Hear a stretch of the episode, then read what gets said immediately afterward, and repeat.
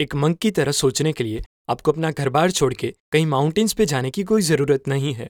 आप modern world में रहकर भी एक मंक की तरह काम एंड हैप्पी लाइफ जी सकते हो। बस आपको अपने माइंड को नए आइडियाज़ थॉट्स और वैल्यूज़ को देखने के लिए ट्रेन करना होगा। अब सवाल ये आता है कि मंक की तरह सोचने की ज़रूरत क्या है? उस पर जय सेटी कहते हैं कि अगर आप कुछ इनोवेट करना चाहते हो तो आप इलोन मस्क से सीखोगे। अगर आपको बिज़नेस के बारे में सीखना है तो शायद आप जेफ बेजोस या वॉरेन बफेट के पास जाओगे। अगर आपको बास्केटबॉल प्लेयर बनना है तो आप लिब्रोन जेम्स या माइकल जॉर्डन से सीखोगे।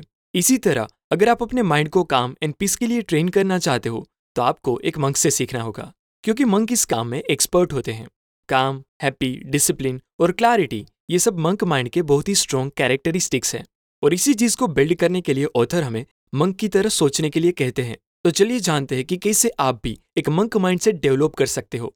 Number one is find your true identity suppose आप एक मिरर के सामने खड़े हो अपना फेस देखने के लिए, पर उस मिरर पे बहुत धूल लगी हुई है तो क्या आप अपने फेस को क्लियरली देख पाओगे? ऑब्वियसली नहीं। ऑथर कहते हैं कि ये मिरर आपकी आइडेंटिटी है, जिस पर दूसरों के इन्फ्लुएंस की धूल लगी हुई है, जिसकी वजह से आप अपनी रियल आइडेंटिटी नहीं देख पाते। किसी की वेल्थ से इन्फ्लुएंस होके हम वेल्थ के पीछे भागने लगते हैं तो किसी के लुक से इन्फ्लुएंस होके हम अपनी बॉडी और स्टाइल को चेंज करने लग जाते हैं। पर खुद की रियल आइडेंटिटी आप तभी फाइंड कर पाओगे जब आपको खुद की वैल्यूज़ पता होगी। सुनने में ये बड़ा सिंपल और आसान लगता होगा, लेकिन आज के टाइम में ज़्यादातर लोगों को अपनी सेल्फ वैल्यू पता नहीं होती।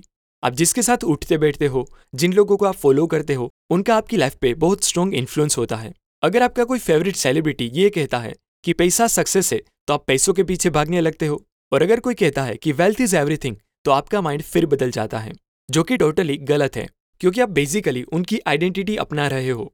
अब किसी से इंस्पिरेशन लेना और सीखना गलत नहीं है। पर सोचने की बात यह है कि एक्चुअल में आपकी इंटरनल वैल्यूज़ क्या है? आप जो कंटेंट कंज्यूम करते हो, जैसे news movies television shows video games ये सब फैक्टर्स मिलकर आपके माइंड पे इन्फ्लुएंस की धूल लगा देते हैं, जिसे ऑथर एक्सटर्नल नॉइज़ कहते हैं, जो बार बार आपको फोर्स करती है कि आपको क्या करना चाहिए और क्या नहीं, और उस एक्सटर्नल नॉइज़ को क्लियर करके ही आपकी रियल आइडेंटिटी बाहर आएगी।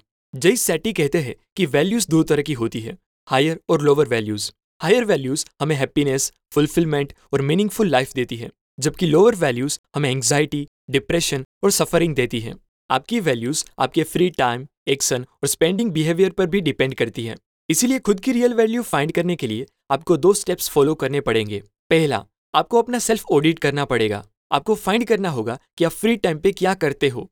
आप दिन भर में कितना सोशल मीडिया यूज़ करते हो और आप अपने पैसों को कैसे यूटिलाइज करते हो। क्योंकि आप अपने खर्चों से भी देख सकते हो कि आप किन वैल्यूज़ पर जी रहे हो। और दूसरा है सेल्फ आइसोलेशन आपको एक ऐसी जगह चूज़ करनी है जहाँ ना तो कोई इंसान होना चाहिए या ना तो कोई मोबाइल और लैपटॉप जैसी डिस्ट्रैक्ट करने वाली चीज़ें। अब उस पर्सनल स्पेस में आपको आउटर नॉइस को टोटली अवॉइड करके अपने आप से पूछना पड़ेगा कि आप किन चीज़ों में बिलीव करते हो, आपके हिसाब से क्या सही है और क्या गलत, वो एनालाइज करना होगा। आपको सोचना है कि क्या आप उन लोगों के साथ रहते हो जिसके साथ आपकी वैल्यूज़ फिट बैठती हो। और अगर आपको ये समझ नहीं आता है कि दूसरे लोग मेरी वैल्यूज़ के साथ फिट है या नहीं तो अपने आप से क्वेश्चन करो कि इस पर्सन के साथ टाइम स्पेंड करने से क्या मैं जो पर्सन बनना चाहता हूँ, उसके नज़दीक जा रहा हूँ या उससे दूर? आपको ऐसे लोगों के साथ रहना चाहिए जो आपकी वैल्यूज़ को समझे और इम्प्रूव होने में आपकी हेल्प करें। जब आप अपने आप को टाइम इन स्टिलनेस देते हो, तब आप आराम से आप पर लगी दूसरों के इन्फ्लुएंस की धूल को हटा के अपने अंदर की आवाज़ को सुन सकते हो। Number two is remove negativity आपको डेली अलग अलग तरह के कई नेगेटिव लोग मिलते होंगे, जो पॉजिटिव की जगह हमेशा नेगेटिव चीज़ों पे फोकस करते हो। नेगेटिव लोगों को थोड़ा और एक्सपांड करूँ तो कुछ लोग हमेशा कंप्लेन करते हैं, कुछ लोग अपनी गलती के लिए दूसरों को ब्लेम करते हैं तो कुछ लोग हमेशा बस दूसरों को क्रिटिसाइज करते रहते हैं। कुछ लोगों को लिमिटेशंस पता होती है, लेकिन फिर भी वो दूसरों पर प्रेशर डालते रहते हैं। कुछ लोग नेगेटिव ऑर्डर्स दे के बात करते हैं तो वहीं कुछ लोग ऐसे भी होते हैं, जो अप्रिशिएट करने की जगह हमेशा कंपेरिजन करते हैं। नाव आई एम श्योर इन सभी टाइप में से कुछ टाइप के लोग तो आपकी लाइफ में होंगे ही। अब देखो, हर रोज आपको कई नेगेटिव लोग मिलेंगे। अब सबको अवॉइड करना तो पॉसिबल नहीं होता। इसीलिए उन लोगों से डील करने के लिए जय सेटी हमें तीन मेथड्स फॉलो करने के लिए कहते हैं। पहला मेथड है एलोकेट टाइम देखो, हर एक पर्सन के अंदर बर्दाश्त करने की एक लिमिट होती है। सिमिलरली हर एक इंसान को झेलने की भी एक लिमिट होती है। कुछ लोगों को आप एक दिन के लिए झेल सकते हो, किसी को एक मंथ या एक वीक और कुछ लोगों को तो आप एक मिनट के लिए भी झेल नहीं सकते। इसीलिए पहले से ही डिसाइड कर लो कि किस पर्सन के साथ कितना टाइम बिताना आपके लिए सही होगा, जिससे आपकी झेलने की लिमिट भी क्रॉस ना हो और आप उस पर्सन की नेगेटिविटी से खुद को बचा सको। दूसरा मेथड है 75 25 प्रिंसिपल। इस रूल के हिसाब से आपको अपना 75 परसेंट टाइम ऐसे लोगों के साथ स्पेंड करना है, जो आपकी तरह सोचते हो, जो आपको इंस्पायर करते हो और ट्राई करो कि बस 25 परसेंट या उससे भी कम टाइम आप नेगेटिव लोगों को दो। सो so देट आपके अंदर एक पॉजिटिविटी बनी रहे। और तीसरा है, हर प्रॉब्लम को सोल्व करने की और सभी डिस्कशन में इन्वॉल्व होने की कोशिश ना करे, जब तक आपके पास उस चीज़ को लेकर पूरा नॉलेज या एक्सपर्टीज ना हो। अब ये तो बात हुई बाहर की नेगेटिविटी की। नेगेटिविटी हमारे अंदर भी तो हो सकती है। उस नेगेटिविटी से बचने के लिए ऑथर एक टेक्निक यूज़ करने के लिए बोलते हैं, जिसका नाम है spot stop and swap technique सब लोग आपको कहते होंगे कि अपने थॉट्स को कंट्रोल करो और ऑलवेज पॉजिटिव रहो। लेकिन ऐसा पॉसिबल नहीं होता। लाइफ में अच्छे बुरे थॉट्स आ सकते हैं, पर आप उस थॉट को कंट्रोल करने की बजाय उसे समझ के नए थॉट से रिप्लेस करना सीखो, जिसमें सबसे पहला स्टेप है स्पोर्ट यानी कि आपकी नेगेटिव फीलिंग्स को फाइंड करो कि आप क्या फील कर रहे हो। दूसरा स्टेप है स्टॉप रुक के सोचो कि एग्जैक्टली किस रीजन की वजह से आप ये फील कर रहे हो और उसकी जड़ तक जाओ।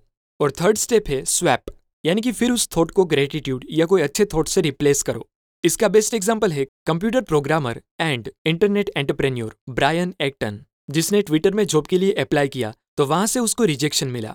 तो एक्टन ने सोचा कि चलो जो भी हुआ अच्छा हुआ। कोई अच्छी चीज़ हमारा इंतज़ार कर रही होगी। उसके बाद उन्होंने फेसबुक में अप्लाई किया, लेकिन वहाँ से भी उनको रिजेक्ट कर दिया गया। तो ब्रायन ने फिर से धन्यवाद माना कि ठीक है, कोई अच्छी चीज़ हमारा इंतज़ार कर रही होगी। और ऐसे कई सारे रिजेक्शन के बावजूद भी ब्रायन एक्टन ने कभी कंप्लेन नहीं की। बस हर एक चीज़ को उन्होंने ग्रेटिट्यूड माना।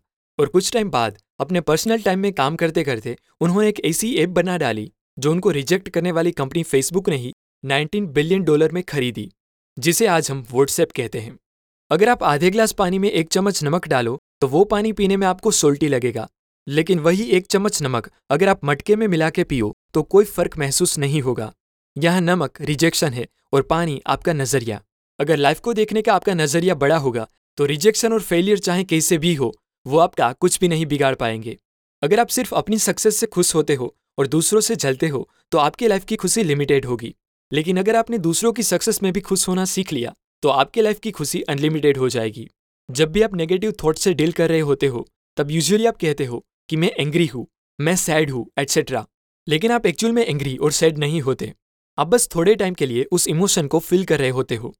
इसीलिए आपको कहना चाहिए कि मैं एंग्री फील कर रहा हूँ, मैं सैड फील कर रहा हूँ, जिससे आप अपने आप को उस इमोशन से डिटेच कर सको और उसका सही सॉल्यूशन ला सको। Number three is know your intention जब भी आप कोई चीज़ अचीव करना चाहते हो और उस चीज़ को अचीव करने के बावजूद भी आपको सेटिस्फेक्शन ना मिले तो समझ लेना कि उस चीज़ को अचीव करने का आपका इंटेंशन गलत था। आपके कोई भी काम करने के पीछे छुपे हुए इंटेंशन को समझना बहुत ज़रूरी होता है।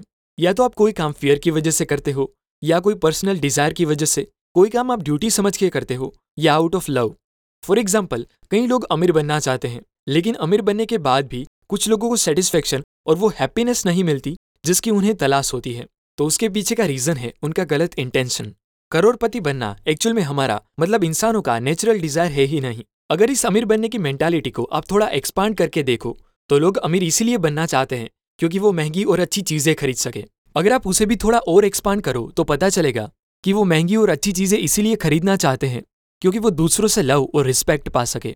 तो जब आपको पता चले कि आपका डीप डिज़ायर लव और रिस्पेक्ट है तो उस ट्रू डिज़ायर को फुलफिल करने की कोशिश करो, ना कि सरफेस लेवल के डिज़ायर को।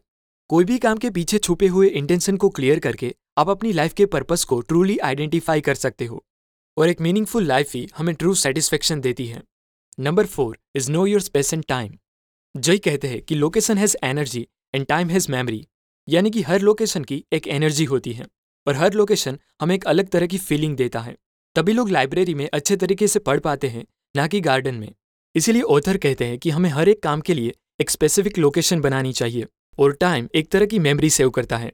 मतलब जब आप सेम काम को सेम टाइम पर रेगुलरली करते हो तो वो काम आपके माइंड में मेमोरी की तरह सेव हो जाता है, और वो काम को आप बिना कोई अलार्म लगाए भी उसी टाइम पर करने लगते हो। इसीलिए अगर आप प्रोडक्टिव होना चाहते हो तो सेम काम को सेम टाइम पे और सेम लोकेशन पे करो, जिससे आप बहुत ही कम एफर्ट लगाकर भी आप ज़्यादा प्रोडक्टिव और डीप वर्क कर पाओगे। Number five is serve others Jay Shetty कहते हैं कि ह्यूमन बीइंग का हाईएस्ट पर्पस है दूसरों की हेल्प करना।